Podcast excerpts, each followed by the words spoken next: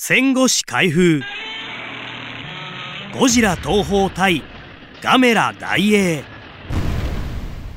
しょうわにじゅうきゅうねん、東宝は映画「ゴジラ」第一作目を公開、大ヒットさせた。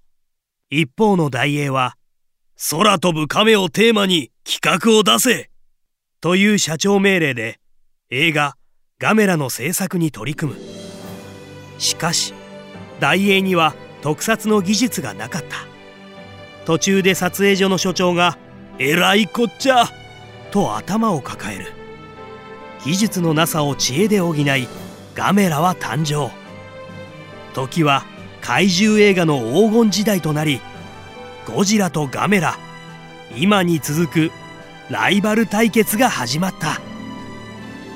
戦後史開封、次回からは新シリーズ「ゴジラ東宝対ガメラ大映」をお届けします。